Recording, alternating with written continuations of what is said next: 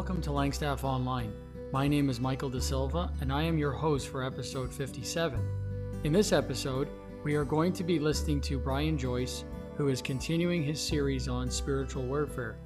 The title of his message is The Helmet of Salvation A Protected Mind. This is part 7.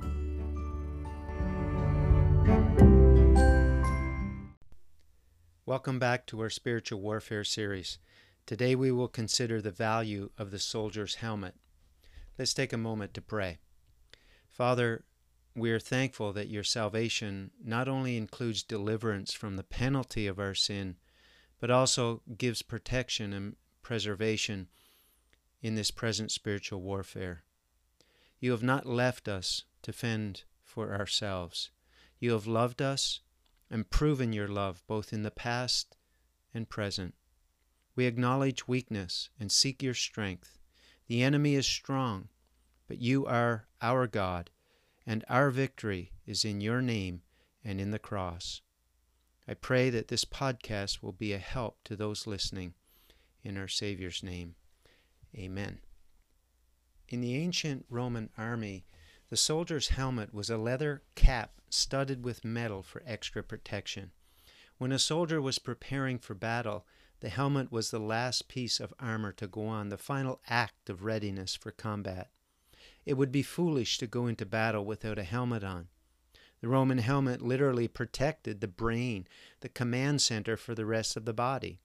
Figuratively speaking, the helmet of salvation guards our mind, our intelligence, our ability to think and reason properly. Earlier, we considered the breastplate, which protects our heart and emotions.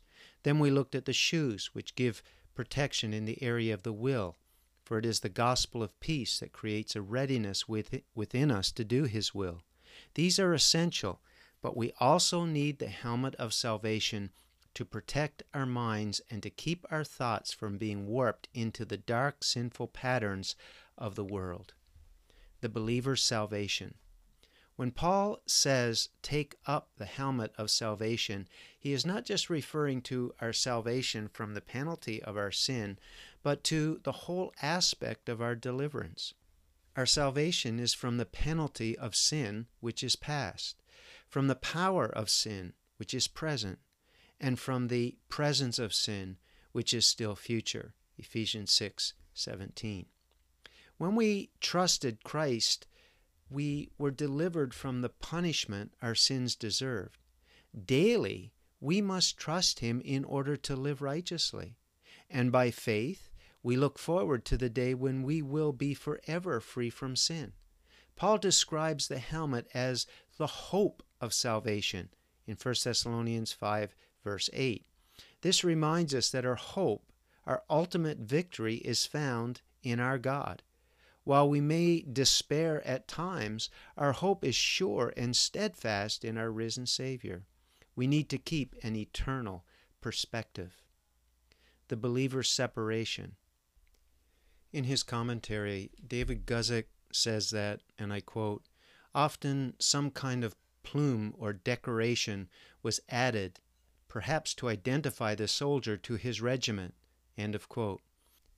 Being able to identify a soldier by his helmet was necessary on the battlefield.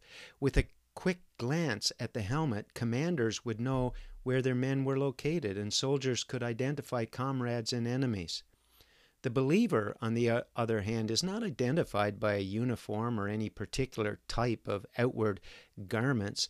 Rather, believers are marked by a mind that is renewed by the Word of God a mind that is distinct from the world, a mind that has been transformed into the mind of Christ.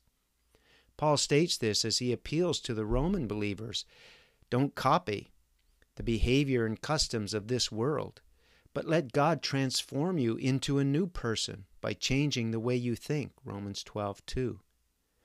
Our distinction from the world is clearly marked by our changed way of thinking. As we put on the Lord Jesus Christ, we become more like him. Paul tells the Philippians, Let this mind be in you, which was also in Christ Jesus. Philippians 2 5. What mindset is this? It is the selfless, sacrificial, humble mind that is concerned more with the welfare of others than ourselves. Philippians 2 7 and 8. The believer's sanctification. The Bible teaches us that at the moment of salvation we were positionally sanctified by God, seen as holy in God's sight. And by that will we have been sanctified through the offering of the body of Christ once for all. Hebrews 10:10. 10. The word sanctification comes from the root word holy. We have been placed in Christ and made holy and fit for his presence by the death of the Lord Jesus Christ. The Bible also teaches that our lives as Christians involve a progressive sanctification process. This is why the mind of the believer needs to be guarded from the mindset of the world. Satan seeks to fill our minds with worldly values and worldly desires and worldly beliefs, which will greatly hinder the process of sanctification in our lives.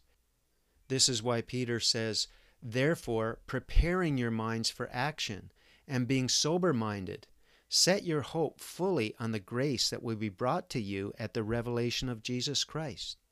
As obedient children, do not be conformed to the passions of your former ignorance, but as he who called you is holy, you also be holy in your conduct, since it is written, You shall be holy, for I am holy. 1 Peter 1 13 to 16. I like the King James rendering, which gives an excellent visual.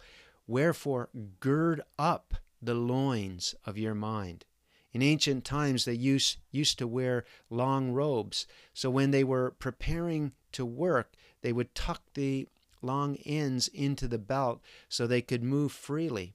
God wants us to freely move forward for Him, and this requires girding up the loins of your mind the believer's submission.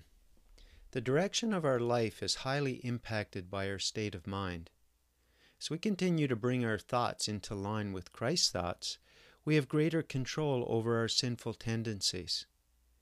In writing to the Corinthian believers, Paul reminds them and us that the attacks of the enemy are against the mind. He says, For though we walk in the flesh, we are not waging war according to the flesh. For the weapons of our warfare are not of the flesh, but have divine power to destroy strongholds. We destroy arguments and every lofty opinion raised against the knowledge of God and take every thought into captivity to obey Christ, being ready to punish every disobedient when your obedience is completed. 2 Corinthians 10 3 6. These strongholds built by satanic forces in our minds can only be sh- destroyed by the power of God. We have the Spirit of God within to apply the truth of Scripture and bring down whatever stronghold Satan has set up. As a master deceiver, Satan spiritually attacks us to trick us into believing his lies. Ephesians 6 reminds us that we are in warfare against organized cosmic spiritual forces. These powers seek to influence our mind, our emotions, and our actions. The devil appeals to human pride and seeks to control our mind. Through the channel of our emotions, he appeals to human fears and passions. He appeals to our desire for pleasure and tempts us to actions that are sinful.